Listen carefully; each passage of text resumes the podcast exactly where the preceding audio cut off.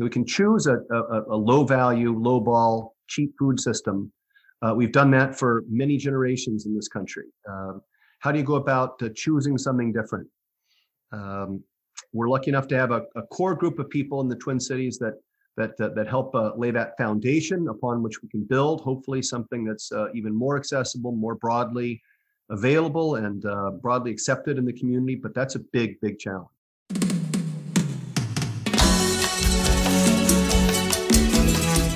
Welcome. Bienvenidos. En cuarentena met achu. Vítame. Begenegafti. Yamang. Welcome to Nourish by MN350. The podcast that features visionary leaders who are creating the regenerative, inclusive, local food economy we need to meet the challenge of climate change.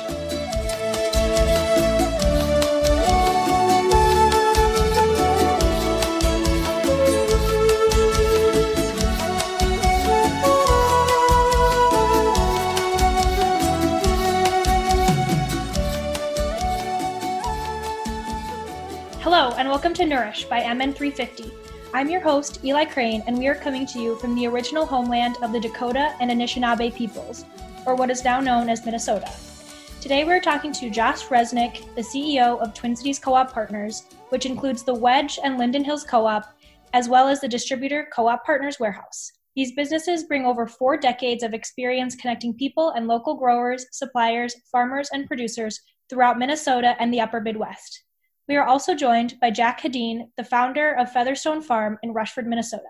Featherstone Farm is a 250 acre certified organic farm that since 1994 produces around 70 varieties of fresh market fruits and vegetables for local co ops, restaurants, and grocers, wholesalers, and community supported agriculture members throughout the region. We are talking to them today to get their perspectives on how local food can help create a more just and resilient food system. Welcome and thank you both so much for being here for this conversation. Thanks for having us. Thank you. We're so happy to have you here. Um, so, to start off this conversation, I would love to hear about your backgrounds and what led you to want to work in the food system. So, Josh, uh, would you like to tell us a little bit about yourself and your career? Sure. Well, my name is Josh Resnick. I'm the CEO of Twin Cities Co-op Partners.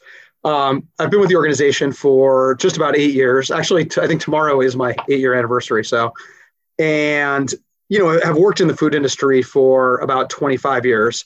Always have been passionate about the local food economy and how food is food is produced. I think a lot of my passion for the local food system, you know, came came partly from a passion for food. I grew up in a kind of a foodie family where we really enjoyed cooking. We enjoyed finding like hole in the wall ethnic restaurants, and food was always kind of part of our conversation. Um, and as I got kind of more into kind of cooking and sourcing food myself, um, I would say the kind of shopping for food became part of the fun of it and part of the hunt. And so got really into shopping at the Wedge well before I worked there. Um, got very into going to the farmers markets in Minneapolis and getting to know the farmers and kind of building relationships with them. And it was kind of my thing. Like I would go like every single week and just you know have conversations and kind of be able to talk with them about the food and like what was good and what was freshest at that time and just share ideas with them and learn a little bit more about what they were doing. So it really, you know, my my coming to the wedge comes from a you know great respect for the local food system. You know, my background is I, I worked at General Mills uh, for about 13 and a half years. Kind of my day job was was marketing things like yogurt in a tube and microwavable dessert balls and stuff that I didn't really eat. I mean, and I, I believed, you know, think General Mills is a good company. And I think they do a lot of really good things. But really, my passion was in this local food system. And I got on the board for uh, Midtown Global Market, which helped im- immigrant business owners um, kind of set up food businesses over in, in the East Phillips neighborhood as I mentioned, you know, kind of, you know, really kind of tied in with the farmers markets. I ended up getting on the board for Midtown Global, not Midtown Global Market, but Mill City Farmers Market as well. I, I spent two years kind of after General Mills running a grass-fed bison company, which was all about kind of restoring the Great Plains and very much about um, the, on the land their whole life. So they actually were field harvested. It was 100% grass-fed, and that was kind of my bridge between General Mills and working at the Wedge um, came to the wedge in 2012 and had always really had a passion for the wedge and shopped at the wedge and kind of you know I, I, joked that it was kind of my dream job coming in and it really has been a fantastic experience working here and being part of the local food community and helping, you know, further that and kind of connecting farmers like Jack with people here who have a passion for and appreciation for how their how their food is grown and raised. Wow, great. Thank you so much for sharing. You've really had a, a career that spanned kind of all aspects of the food system. I'm really excited to get to dig in more um, with questions for you. I will move on though quick to to Jack. I would love to hear a little bit more about the founding of Featherstone Farm and your decision to work in the food system and to become a farmer specifically. Sure. Um, I did not grow up in agriculture. I did not grow up in rural America. I grew up in suburbia went to college during the Reagan era where I uh, was involved. It was very political. It was the uh, uh, apartheid era, anti-apartheid era, Contra war. I was involved in a lot of campus activism and opposition to things, marches for uh, submarine launch, nu- nuclear submarine launches, and that kind of a thing. And um, at some point, I realized that I wanted to do something constructive constructive and life affirming as opposed to just opposing things and uh, marching and uh, trying to beat back the tide. And um, I was uh, always been a great in out of doors and uh, very involved in um, food as well from a family that did a lot of cooking. And so uh, it, somehow or another, agriculture came up and was the natural answer for me. Um, I really have enjoyed working with my hands my whole life, uh, carpentry projects, building um, things of that sort, and being able to translate ideas into action with my hands as well as uh, at a computer keyboard or any other type of thing. That has been really a, um, you know, it's turned into it's a real vocation for me at this point. I just can't imagine doing anything else. Uh, we started out, my wife and I, very, very small. Well, we started by working on farms uh, across the country for many years, mid New England, mid Atlantic, California at some point, um, we decided to come back to Minnesota, where my father's family's roots are right here in Red Wing area. My great grandfather was a, a, Swedish immigrant who uh, grew up uh, just Featherstone Township outside of Red Wing, uh, which is the name of our namesake for our farm. Uh, did a lot of things in his life, but he was a an early ecologist and proto-environmentalist in the turn of the century. Before that kind of thing was widely understood, he was probably 20 years ahead of Aldo Leopold. Wrote a memoir, self-published memoir that I got my hands on when I was an idealistic college kid and started reading about. And uh, this was the thing, um, his writing more than anything that made me really start to wonder whether we could, I could go back to the roots at some fundamental level and uh, build a, a, kind of a regenerative agriculture that he would have understood uh, in an era before um, the, the chemical era and the monocultures and the modern systems came into place. And uh, so it's extremely idealistic. I guess that's the important thing here. Uh, got into it with this extreme uh, high level of idealism, uh, environmental and um, systems change, had been involved in cooperatives, land cooperatives, and housing cooperatives um, for many years before we started selling to the co-ops like the Wedge or Co-op Partners in the Twin Cities. Um, that was a you know again foundation level thing for my wife and for myself for many years. We were founding members of a land cooperative um, in 1994, uh, about eight miles from here, southeast Minnesota kind of outgrew. It was poor soil, not a good location for a farm, but uh, we it was a wonderful thing when it lasted for 15 years, 20 years. We were members out there. Anyway, uh, Featherstone Farms was just in the right place at the right time, and uh, from a um, humble beginnings with um, five rented acres, I think, at the land cooperative uh, early on. A couple of um, volunteers helping us out, a couple of employees early on. We grew 10%, 15% a year for a couple of decades. And uh, uh, a lot of uh, downside of that, but it did get us to where we are here now at this point, which is um, a fairly stable, well established vegetable farm that is really able to put a lot of its uh, ideals into practice. I'm, I'm very pleased to say. Um, we've managed to do a lot of the pull, pull off a lot of the growth without sacrificing a lot of those original ideals.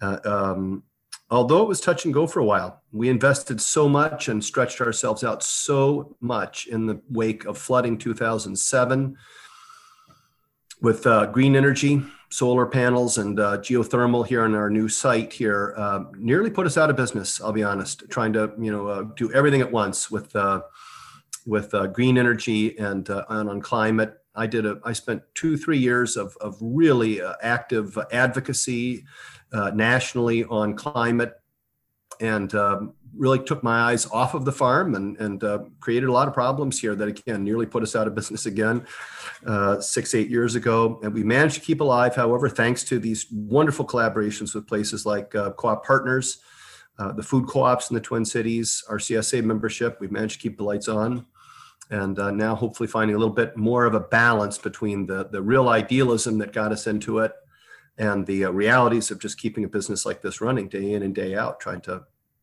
navigate the big challenges, uh, one of which is climate change. In uh, what we do, fresh vegetables, fresh market vegetables, uh, disrupted climate is the challenge number one. I'm certain of that. And we can talk about the, exactly what that means, but um, it's um, it is the it is an existential threat to what we do.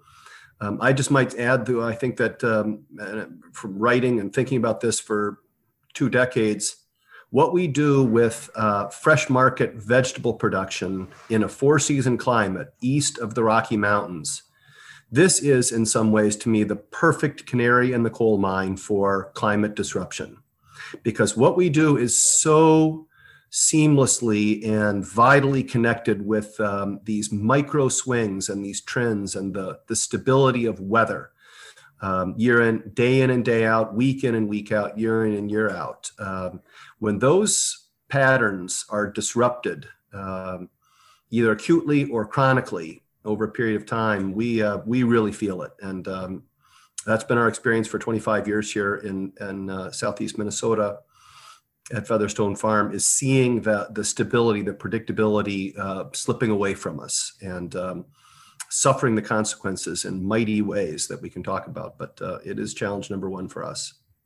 Yeah, I think that's such an important point when talking about, you know, why it is important to think about food as part of a climate solution and also an indicator of of how we're doing as a as a climate as a country and and see the trends as they change. I would love to touch really briefly on the ideals that you talked about for your farm because I think that's important for for framing um, this whole conversation. So just maybe just list out a couple of what you uh, referred to as the the ideals that you were able to stick through through those kind of hard times. So I think ideal number one is is one of these things that I think I, that I took from my great grandfather's memoir, which is the idea of some kind of agriculture which is fundamentally in sync with natural cycles and uh, natural order of things in the particular area where it takes place in this in this area southeast minnesota not trying to push back too hard against um, uh, the, the, the, seasonal and uh,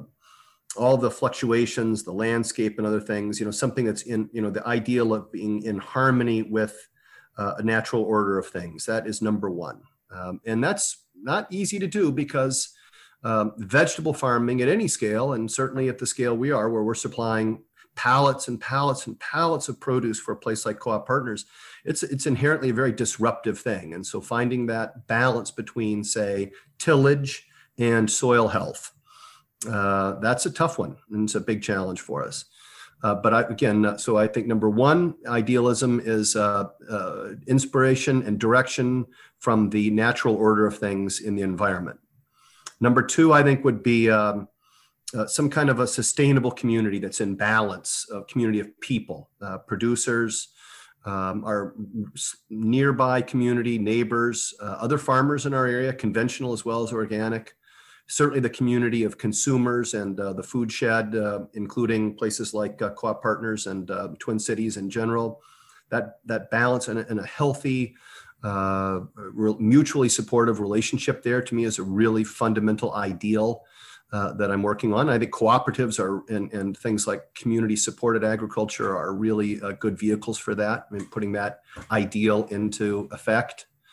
Um, and I think also in, uh, trying to elevate farm work. I think another uh, uh, ideal for me is elevating you know hand, the, work of the hands and the day-to-day work of producing and harvesting and uh, shipping produce, elevating that to be a more honorable and uh, important, essential type of work, uh, not just a pandemic, but uh, all the time. That farm work itself is a valuable and uh, honorable uh, thing, and that uh, that more people could aspire to do it. That's that's also a a big idealistic thing because fewer and fewer and fewer people farming now, and um, for good reasons and bad reasons, that's that's that's it's slipping away from us. Awesome. Yeah. Thank you so much for sharing that. Those three things respecting the boundaries of nature, supporting your local community's food needs, and respecting the people who grow and harvest that food are fundamental tenets of the food system MN350's food team hopes to support, and why we wanted to highlight what you're doing at Featherstone Farm. And also highlight the work that Josh and the co and co-op partners are doing to support you guys and a larger community of the Twin Cities area um, and beyond. So I'll just let Josh speak for a little bit about what Co-op Partner sees as its role in creating a more resilient and sustainable local food system. Yeah, sure thing.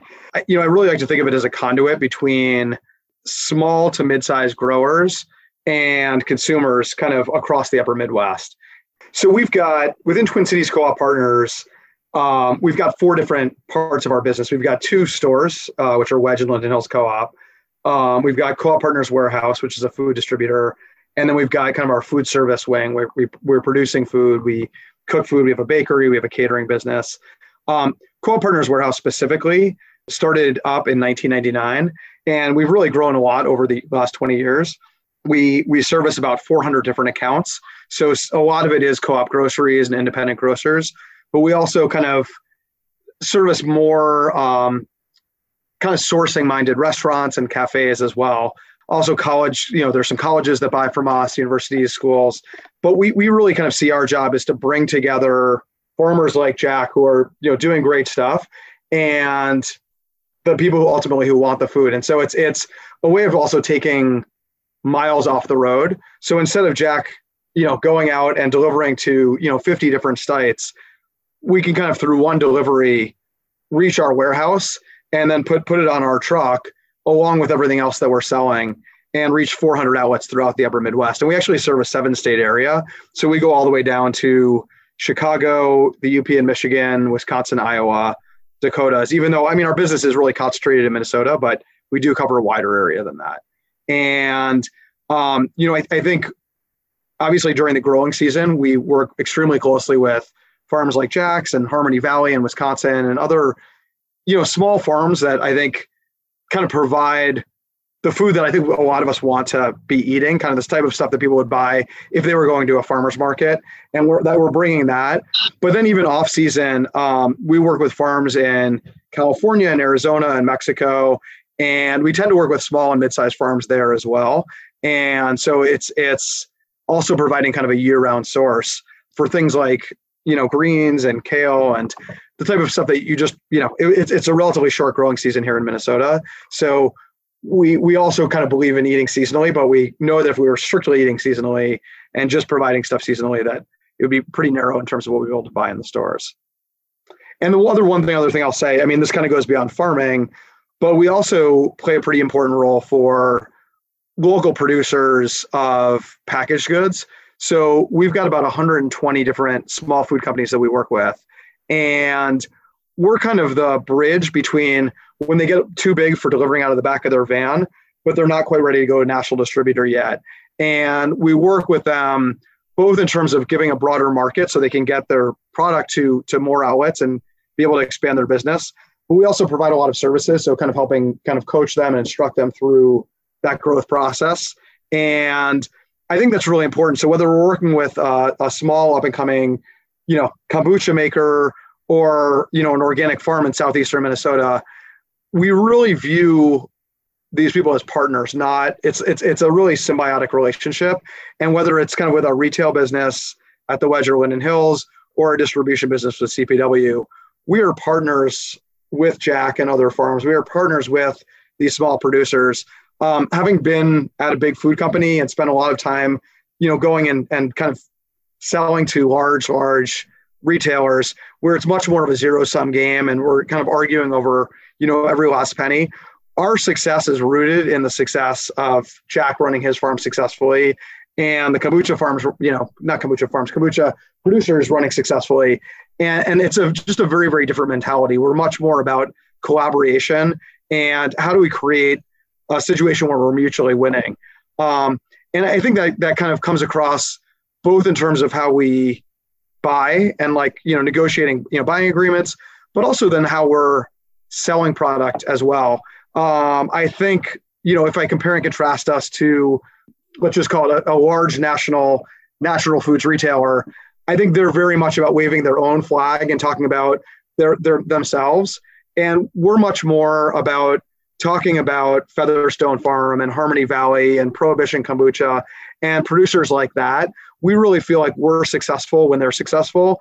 And the thing that we, we can kind of most bring is to tell those stories of the people who are bringing your food and just bringing you closer to that so there's a greater sense of connection.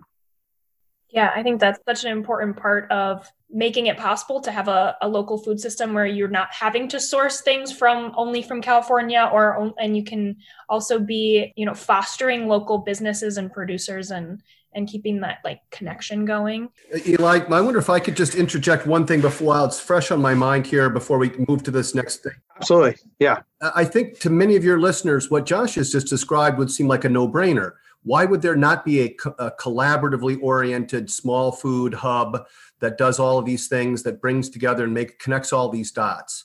Uh, it does seem at some level like a uh, just uh, like every community is going to have one of these types of, uh, of food hubs or, or businesses. But in my experience, and in the experience of so many farmers that I know across the country, what we have with co-op partners is truly a unique thing here.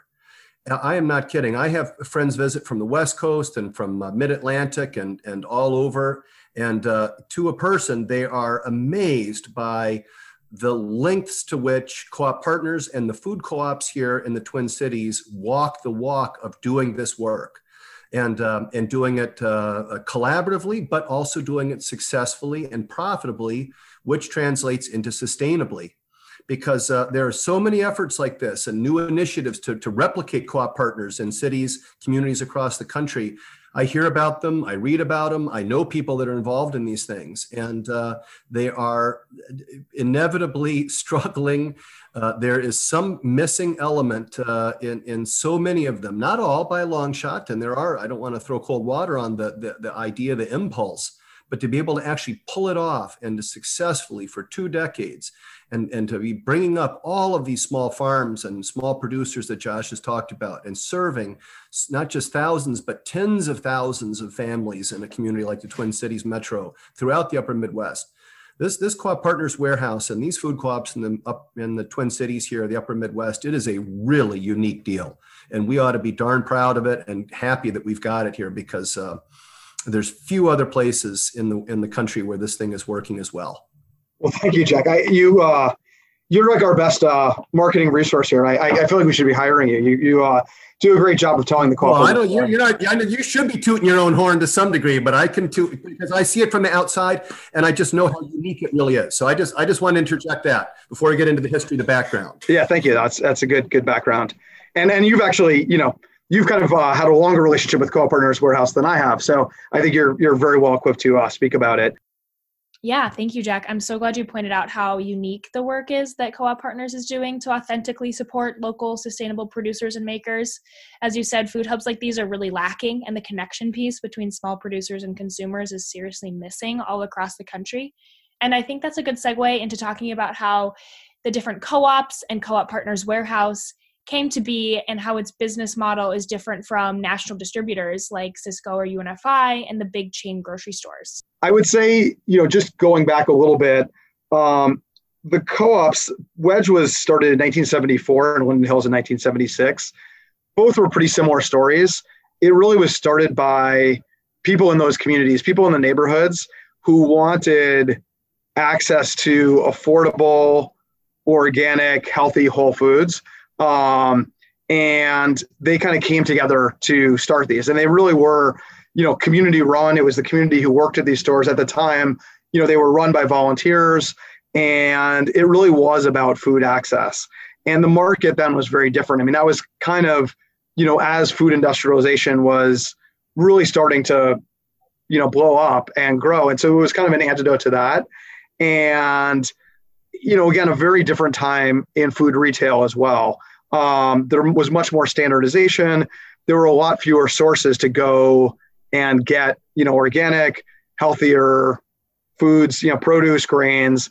Um, and that, that's really what it started out of was was out of kind of that passion and that desire. And you know i would say that well the stores themselves look and feel very different today 45 years later. I, I think it's kind of rooted out of the same ideal which is we are here to serve our owners and that's the people who shop at the store. Very very different business model. Um, so with the food co-ops you are either you know an owner and you own one share or you're not and you own zero shares. So it's kind of a binary thing. You're either you're either in and you've got one share and one vote or or you aren't. Um, unlike you know some of these big corporate national food retailers where you might have somebody who has millions of shares lives you know thousands of miles away you know in a penthouse apartment in new york. We're owned by people who are in the community who live here who shop at the store who are in here and have a vested interest in the business and the success of the business.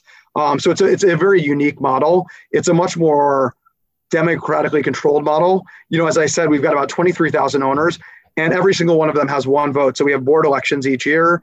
They vote for the board and it's not like you can have multiple votes you either have one vote or you have zero votes. Um, and so it's it's um, it's a pretty cool model, and it is a really good way of creating kind of a more fair, more democratic food system. So that's the history of the retail side. Um, CPW was created in 1999, and really a lot of it, I believe, came from um, a visionary named Edward Brown, and he oversaw the produce department at the Wedge. And I think it really started as how do we ensure high quality, consistent supply of produce for the wedge. And slowly over time, it kind of opened up to other co ops and then other areas beyond the Twin Cities and started to kind of go beyond just food retail and selling to restaurants. You know, Lucia was buying from us and Brenda and a lot of the pioneers and kind of the more mindful, healthier eating here in the Twin Cities. And we kind of created connections that way. And that's been carried on by Danny at Common Roots in Minneapolis and a lot of others. So um, it, it kind of has evolved over time. And I think, you know, Co-op Partners has also evolved in terms of, you know, meeting, meeting kind of customer needs. So, you know, it started out as just produce and we still, a majority of what we sell is produce, but we've gone beyond that and we distribute dairy for um, Organic Valley and we distribute uh, for other kind of small local, local dairy producers. Um, as I mentioned, you know, we've got about 120 small grocery producers, uh, you know, in the Twin Cities and Upper Midwest, we, we distribute for. So it's been kind of an evolutionary model. One other thing I should just kind of mention as well about the co-op model and is the any profit that you know is is earned by the co-op, um, we're required to give back a certain percent, at least twenty percent back in patronage. So the people who shop at the stores, the customers who buy from CPW, get a certain percentage of the profits back. So it really is about reinvesting the money in the community, which I think is a very, again, unique business model and a unique part of our model. So both both kind of the patronage refunds to the owners, but also we are putting a lot of our money back, reinvesting in local community groups and supporting food justice um, in in the local community too. Yeah, no, I'm glad that you added that in. so, um, I think the next the next piece of this that we want to address is you guys are all you know working towards really important ideals and connecting the community and creating this food system. You know, what are the challenges that you face sourcing and and growing local and sustainable foods? And I'd love it to just open up um, to you guys to talk about maybe what those challenges are and and how you're trying to address them and you know what changes you hope to see so that there are fewer challenges in the future one challenge we face i think is differentiation you know, in a way, the fact that you know organic food is becoming more mainstream, I think it's a positive in certain ways. But I think kind of really telling our story about how what you're buying when you buy organic food at the Wedge at Linden Hills through Co-op Partners is different than maybe what you buy at some more um, large corporate places. And I, I, think organic from a farm like you know Jack's, a, you know a small farm, and, and the way they produce is very very different than some you know huge scale farm in California. you know, I, I think people, other retailers get that there is a desire to support local, and a lot of these things have become buzzwords. But how do we show that we're really more authentic and doing it in a way where we're not cutting corners and we are supporting great, you know, small businesses where they're paying good wages and supporting their workers in a positive way. I, I think there's been a very extractive form um, in the food system for too long, where it's like, how do we kind of a race to the bottom to lower, lower, lower the prices? And then the farmers aren't getting their fair share. And, you know, the workers, the people who are putting in the labor aren't getting their fair share. And they're kind of cutting out everybody kind of throughout the system. And, you know, I, I understand kind of the desire for low price food, but I think we want to think more in terms of how do we provide food at a fair value? We don't want to gouge anybody. We want fair prices, but we want to make sure that the farmer is getting their fair share and their workers are getting their fair share and everybody is paid a wage where they can live and have you know including our workers too and we want to make sure that people can live and have a have a fair wage kind of throughout the food system so Hmm, yeah, it sounds like it's really difficult to show customers that you are actually living up to the labels that you put on your food, like local or sustainable, or especially when big stores bandy around those terms pretty loosely because they can see that customers are looking for those buzzwords. But actually delivering on those promises means that finding a balance between fair wages and accessible prices for the consumer is hard. And so, Jack, I'm just wondering if those are some challenges that you also face in farming and if there's some more uh, additional ones. Sure. Uh, I could talk about really, I think there are three sets of challenges that um, I could talk about independently. There are the farm challenges that are often related that are related to climate and um, and, and land access. There's the agricultural challenges. There are the challenges associated with being a um, um a, a medium-sized farm with a certain amount of vertical integration, where we've got uh, uh, warehouse storage and warehousing and shipping and labor needs, you know, labor uh, to, to pull all that off. That's a separate set of challenges. The third set of challenges very much related to what uh, Josh has talked about, which is um, uh, market differentiation and the ability to reach customers uh, who, as a part of this general American food system, are, are, are really taught and, and encouraged to look for low, you know, low budget uh, uh, lowball pricing and um, kind of uniformity and uh, uh, a universal a, uh, availability, as in uh, strawberries 12 months of the year or um, things of that sort. So uh, the, the three the three buckets of challenges, I guess, on the agricultural side. the thing for people to understand, it's just I, this is the, the biggest single thing for people to understand is that the single greatest challenge to growing um, healthy fresh market vegetables is moisture. And so when it rains at any time during the growing season, it causes trouble for what we do. It is a difficult challenge, which is why most of all of the fresh market vegetables in this country are grown in the arid West, where they never see rainfall during their growing cycle. This is why all the salad crops move from the Monterey Bay area, uh, uh, uh, Santa Cruz, Salinas area down to the desert on the Imperial Valley in the winter. It's not that it's too cold, it's that it rains here during the winter. And when it rains here during the summer, um, we suffer losses small ones, big ones. It depends on the persistence, uh, the amount of rain, how much it uh, returns in a growing season. Rainfall is the enemy of healthy fresh market vegetables. And uh, what we see with disrupted climate, what I've seen in just merely 25 years of growing vegetables here, is uh, the move from a somewhat predictable uh, situation where in the past you'd get rains, you'd get storms, you'd get wet periods uh, in the upper Midwest here, but uh, they would be, in my experience, fairly quickly followed by big sweeping Canadian high pressure, north winds, uh, things that would come in and dry things down rapidly after rain events. This makes it difficult, but very survivable for what we do in vegetables. What we've seen in the last 20, 25 years is the rise of these persistent wet spells. And it cuts into yields and it makes what we do so, so, so much less predictable and less sustainable, frankly. This is this is what I, I do for a living, and I can tell you it's wetter and it costs us a lot more now than it did even 10, 12 years ago. So uh, that agriculturally, that's the big one right there.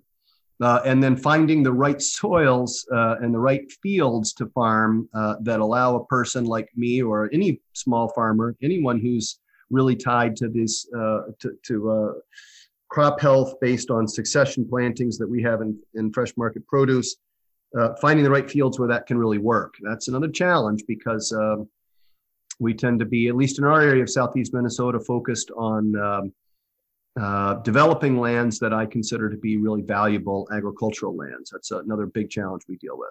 So anyway, there's bucket number one, the agricultural challenges. Second thing is the challenge of, I, you know, again, of, of running a business in rural America, which is very related to labor and uh, related to this ideal that I've got of really trying to elevate this as not just something that someone does because they don't have other choices, but elevating it to a level of what someone might choose to do, um, given many other options, producing food, hands on, in the field, working outdoors, rural America, um, and, um, and, and, and making a living doing this without taking a vow of poverty. Finding a way to, to be profitable enough as a business, you know, on a five year average that can attract and keep really good employees here that would choose to do this um, over a lifetime uh, to, to, to, build an industry, not just at our farm, but obviously, hopefully, to make uh, you know to build an, an, industry that is replicable. So there would be more Featherstone farms uh, and other producers like this that can provide more produce to more uh, co-ops and, and other uh, outlets, uh, markets in, in, in more populated areas. Growing that in a way that that is um, sustainable, big challenge, and um, we've been reasonably successful at it, but we've got a long way to go.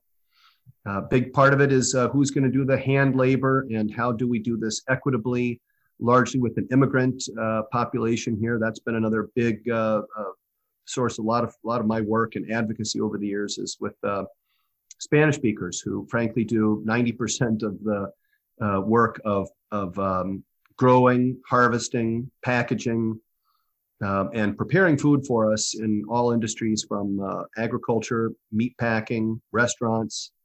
So much of it uh, is is done by Spanish speakers, and uh, so that's a, another big challenge doing that fairly and equitably. Third big challenge, as I mentioned, is is having enough access to enough markets, enough people who will pay a fair price, and you can see again how this is uh, tied back into the other uh, two in such an important way. In my estimation anyway my from my vantage point on the farm anyway the thing that makes um, our business work that makes the wedge co-op work that makes co-op partners work is that we are in a in an area in which there is a critical number of people who value what we do enough to pay a premium price for it and they're not constantly going back and checking penny for penny what uh, carrot produced at Featherstone Farm, sold at uh, Linden Hills Co-op or Wedge Co-op, what that pound for pound price is compared with what it might show up at a national or international retailer. Because if if uh, if consumers are taught that that's what really that the value of, of the carrot is reflected in that price tag on the shop, then we, we will lose every time. Featherstone Farm, the co-ops, the environment, the farm worker, these things that we think are so important will lose every time there has to be a larger value placed on these things. And um, that's what I think your challenge, Josh, you just talked about differentiating, under, uh, really uh, educating people to understand that um, that there is something larger value in in something produced and uh, distributed through a locally owned, locally controlled system where the dollars stay in the community. That is a really uh, a shared vision, a shared uh, job that we've got of, of, of helping people understand this. We can choose a, a, a low value, low ball, cheap food system. Uh, we've done that for many generations in this country. Um, how do you go about uh, choosing something different? Um, we're lucky enough to have a, a, core group of people in the Twin Cities that that that, that help uh, lay that foundation upon which we can build. Hopefully, something that's uh, even more accessible, more broadly available, and uh, broadly accepted in the community. But that's a big, big challenge, just like Josh said. And just building, Jack, on what you said, you know, I think on one level, it's about the taste and kind of tasting the difference and, you know, being willing to pay a little bit of a premium for that better quality product. But I think there's also a certain element of how do you support your values and kind of putting your money where your mouth is. And, you know, it might be that the grocery bill is $5 higher, but, you know, is it supporting fair wages? Is it supporting, you know, a more sustainable agricultural system? Is it reinvesting in my community? And, and asking those things as well so that you can do an evaluation. And again, we're not going to win if we're double the price of other retailers. We need to be competitive, but we also need to get people to understand fully what they're buying when they are when they are coming and shopping at our stores. Yeah, what an awesome discussion. It's interconnected, both of the the challenges of growing this food and then also, you know, providing it to a customer.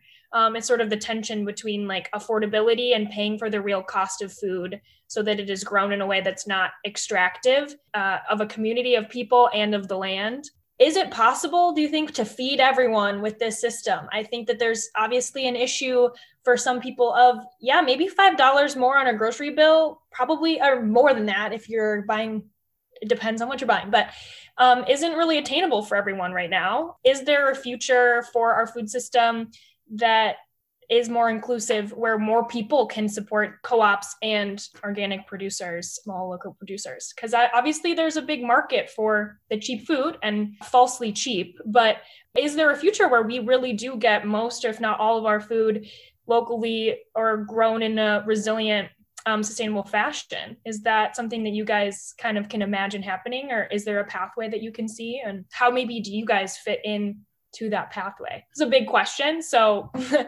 feel free to parse it however you like. I will just answer on the affordability piece. Um, eh, you know, and, and then we can kind of get to the scalability. But on the affordability, we do talk a lot about that. And I remember actually being in a meeting um, where we were talking to a lot of our owners and kind of getting feedback from them. This was probably six or seven years ago, and GMOs were a hot topic. And this one woman banged her fist on the table and she said, You know, you're an embarrassment. You should be 100% organic. And I can't believe that not everything you sell in your store is organic. You know you're a co-op. And we you know we're probably about 45% organic but um, which is a lot higher than almost any other food retailer.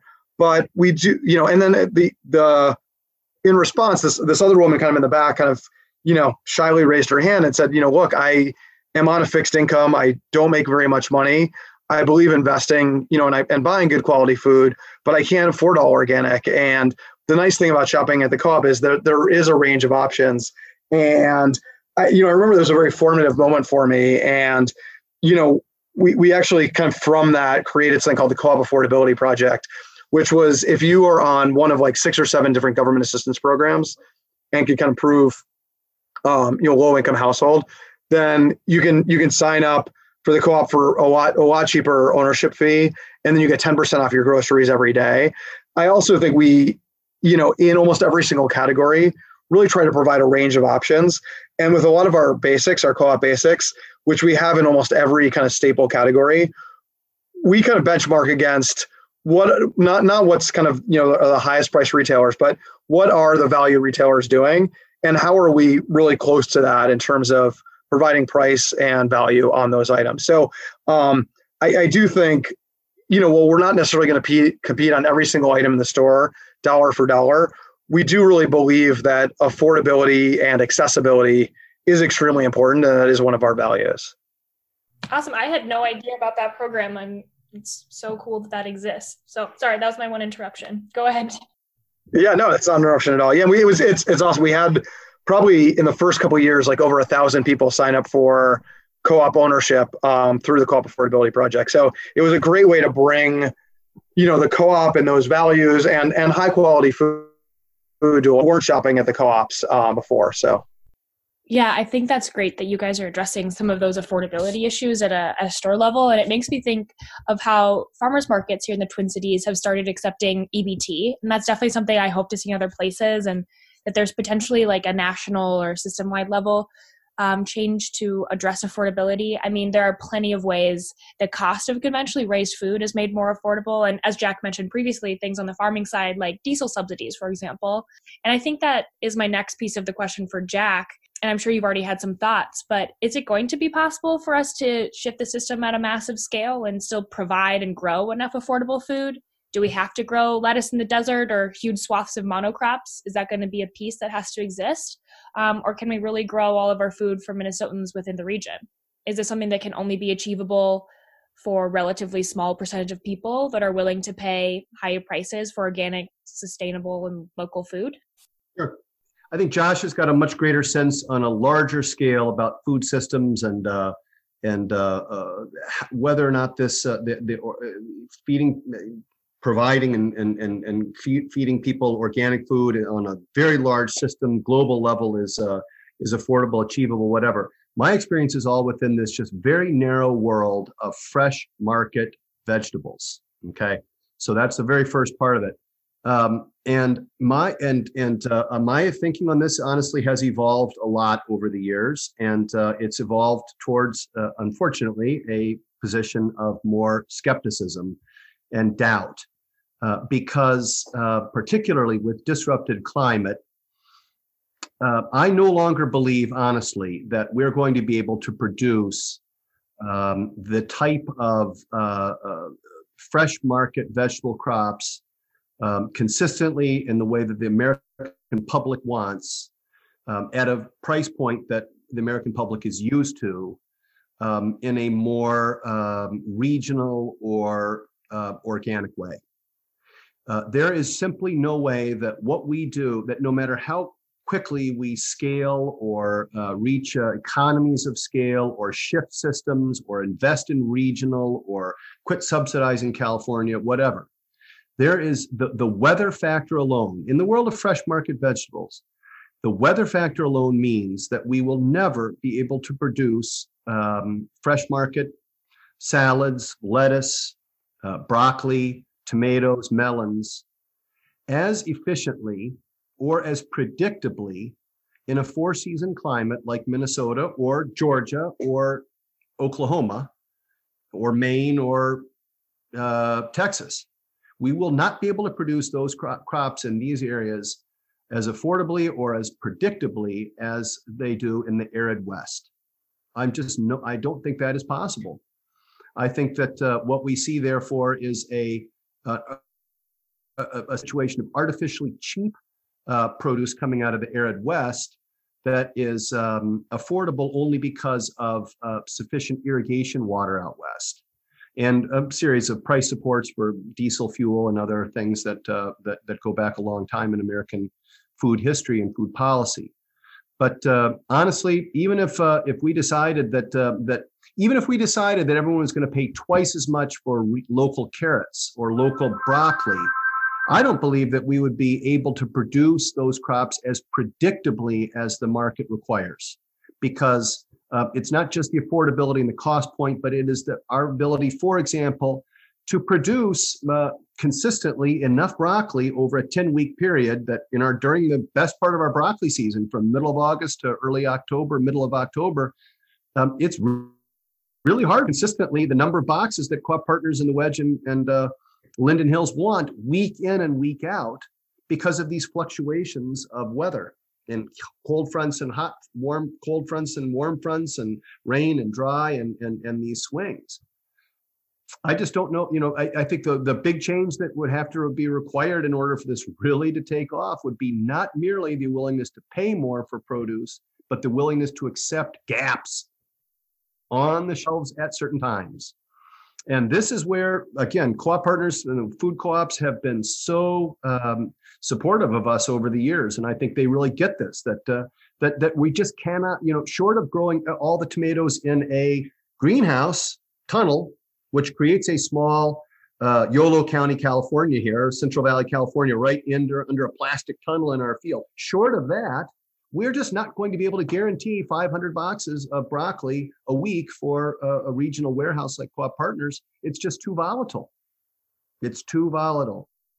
No matter what price point is, um, you know, we could probably produce the, hit those windows eight times out of 10. And, and maybe if there were a dozen other farms from uh, St. Louis to Winnipeg that were also producing broccoli, uh, you know, they could fill in the gaps. We might be able to cobble together a system that could meet that kind of demand as consistently as you would need uh, to really uh, substitute and grow and, and, and build a different food system. But I am really doubtful um, it would really take a level of coordination and vision and support from the general public that I'm just not certain is there. Hate to be uh, skeptical, but uh, yeah, no, I, I, I agree with you, Jack, and I think there definitely is. You know, you kind of talk about public ex- or customer acceptance of gaps. I think there's also customer acceptance of imperfect produce, and I think that's kind of coming around. I think we've been trained to look for a certain type of strawberry, a certain look, a certain look for broccoli. And I, I think I would say a lot of our customers maybe have an understanding that you know you can't judge a piece of fruit or vegetable by its cover and you know to kind of celebrate and use more of the imperfect looking stuff i think that that's a change in consumer mindset um, do i think we can fully you know get every person fed by a system of featherstone farms kind of spread across the country. I, I, don't think we're there, but I think we can make incremental change. And I think we have. I mean, if you look just at organic food production over the past 10 or 20 years, the growth has been exponential.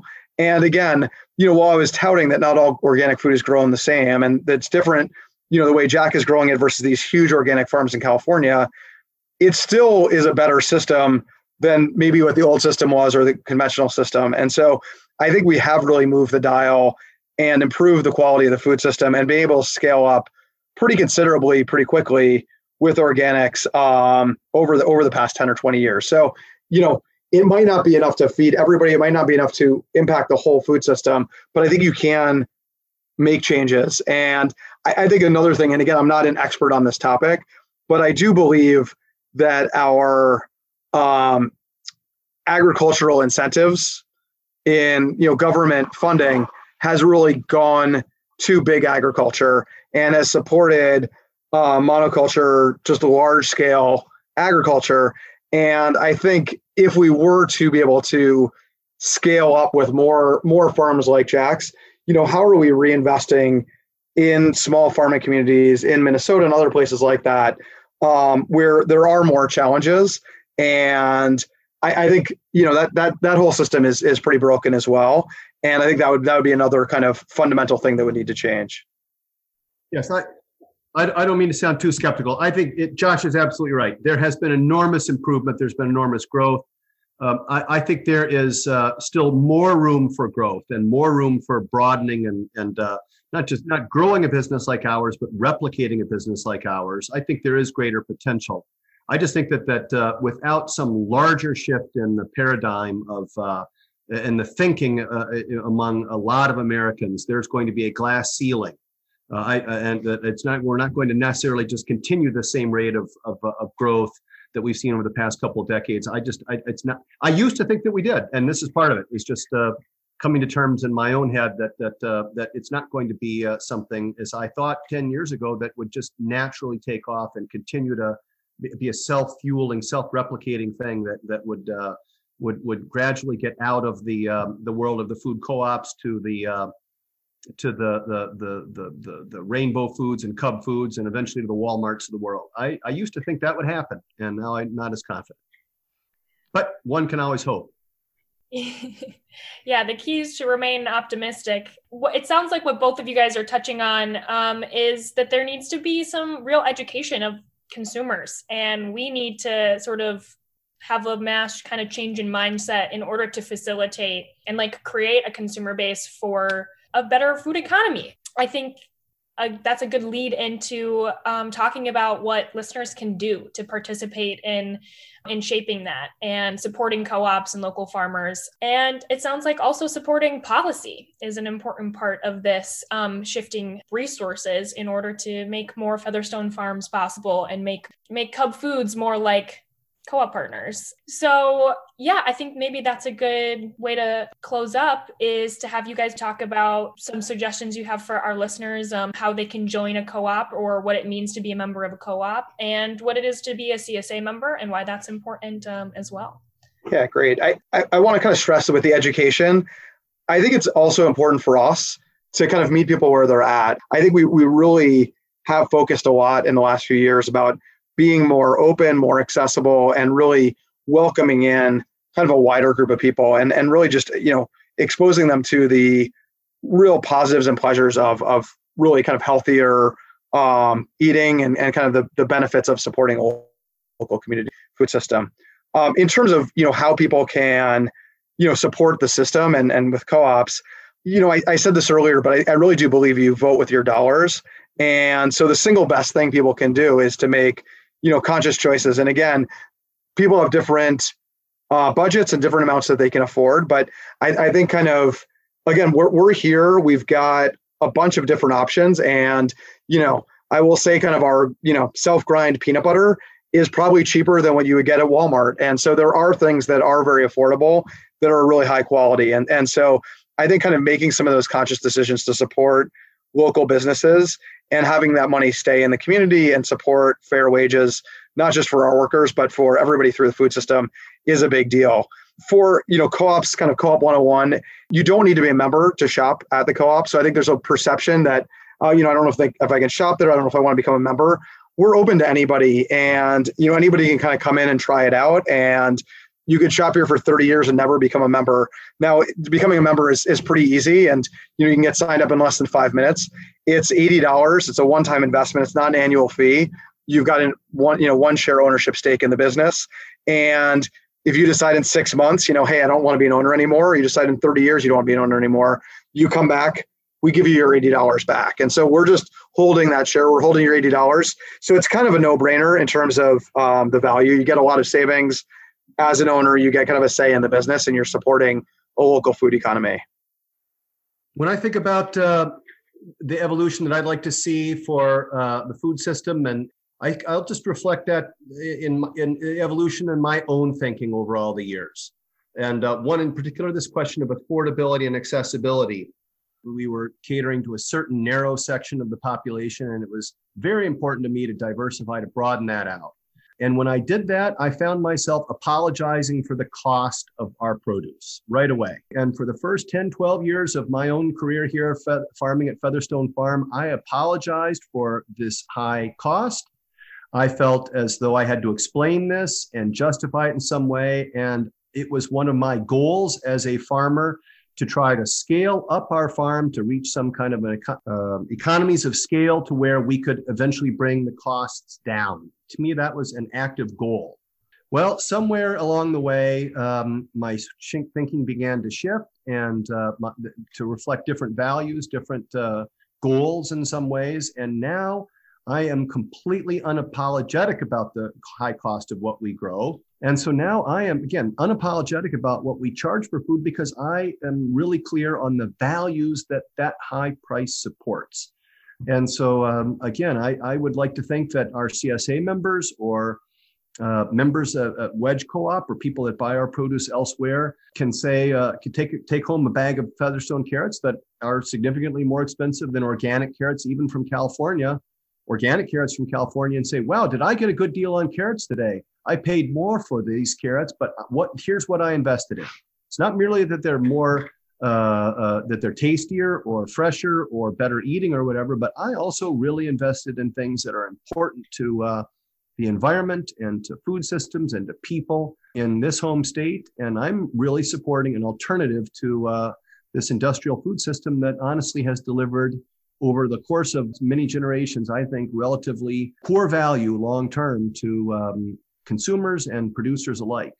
So uh, I, am unapologetic about that, and I'd sure like to think that uh, that over time, as people can afford it, as people understand these things, are going to consider a good value on carrots to be a buck fifty or two bucks a pound, not nineteen cents a pound.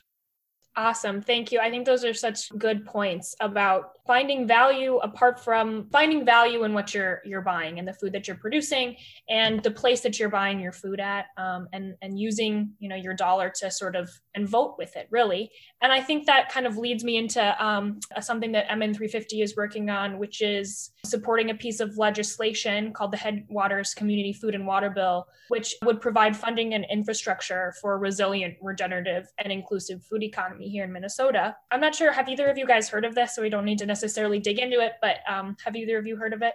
No, absolutely. I'm not familiar with the specifics as much. I've, I've, I've unfortunately I've had to backpedal off of a lot of the advocacy engagement on things in the last few years that I I was in before, so I don't know a lot about the specifics, but the general goals and the idea of taking these things on um, with a, a, broad agenda like this, I think is just a really fabulous uh, idea. Putting climate and putting uh, the environment at the forefront could not be more important in my mind.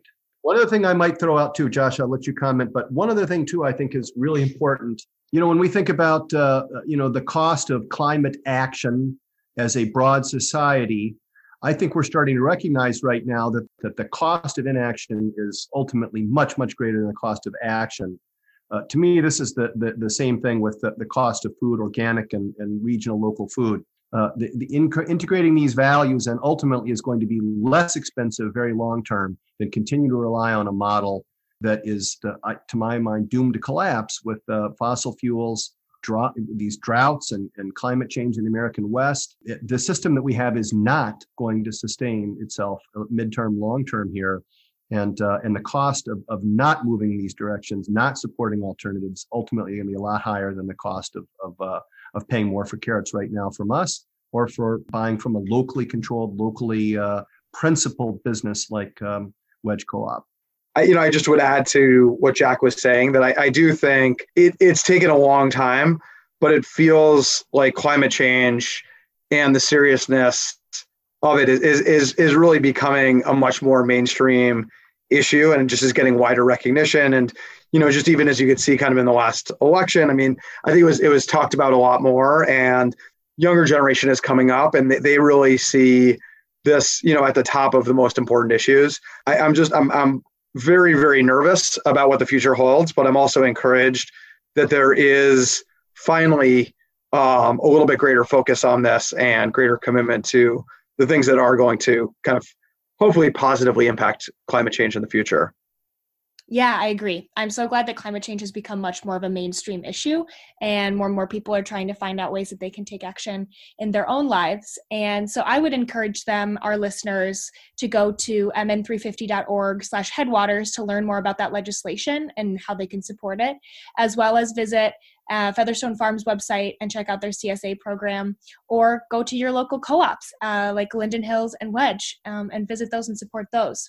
So thank you again, uh, Jack Hedin from Featherstone Farm and Josh Resnick, the CEO of Twin Cities Co-op Partners, for joining us today. We really appreciate it. Well, thank you. This is this is always the fun part of the job, and I always uh, value the time I get with Jack. I always learn so much from him. So this was a great experience for me to get to get to listen and and just be part of the conversation. So thanks for for including me. You're you're doing so much. I mean, co-op partners again. I just cannot say it enough not just the food co-ops themselves, but co-op partners warehouse and the and the uh, regional uh, impact that a business like this has is really really unique and uh, important in our uh, part of the world. Thank you. Perfect. Thanks for your work on this. And finally, I'd like to just thank our listeners for tuning in. And until next time, I'm Eli Crane, and this has been Nourished by MN350. Nourished by MN350 is a production of MN350 Food Systems team. We are changing the way people think about food production, distribution, and consumption practices in the context of rapidly changing climate. This series is made possible by the hard work and passion of a group of dedicated volunteers. Our executive producer is Sarah Riedel. This episode was written by Eli Crane. The sound editor for this episode was me, Eli Crane, and our logo was designed by Fizz Design Collective, and the music is by Ecuador Monta. You can learn more at mn350action.org slash podcasts.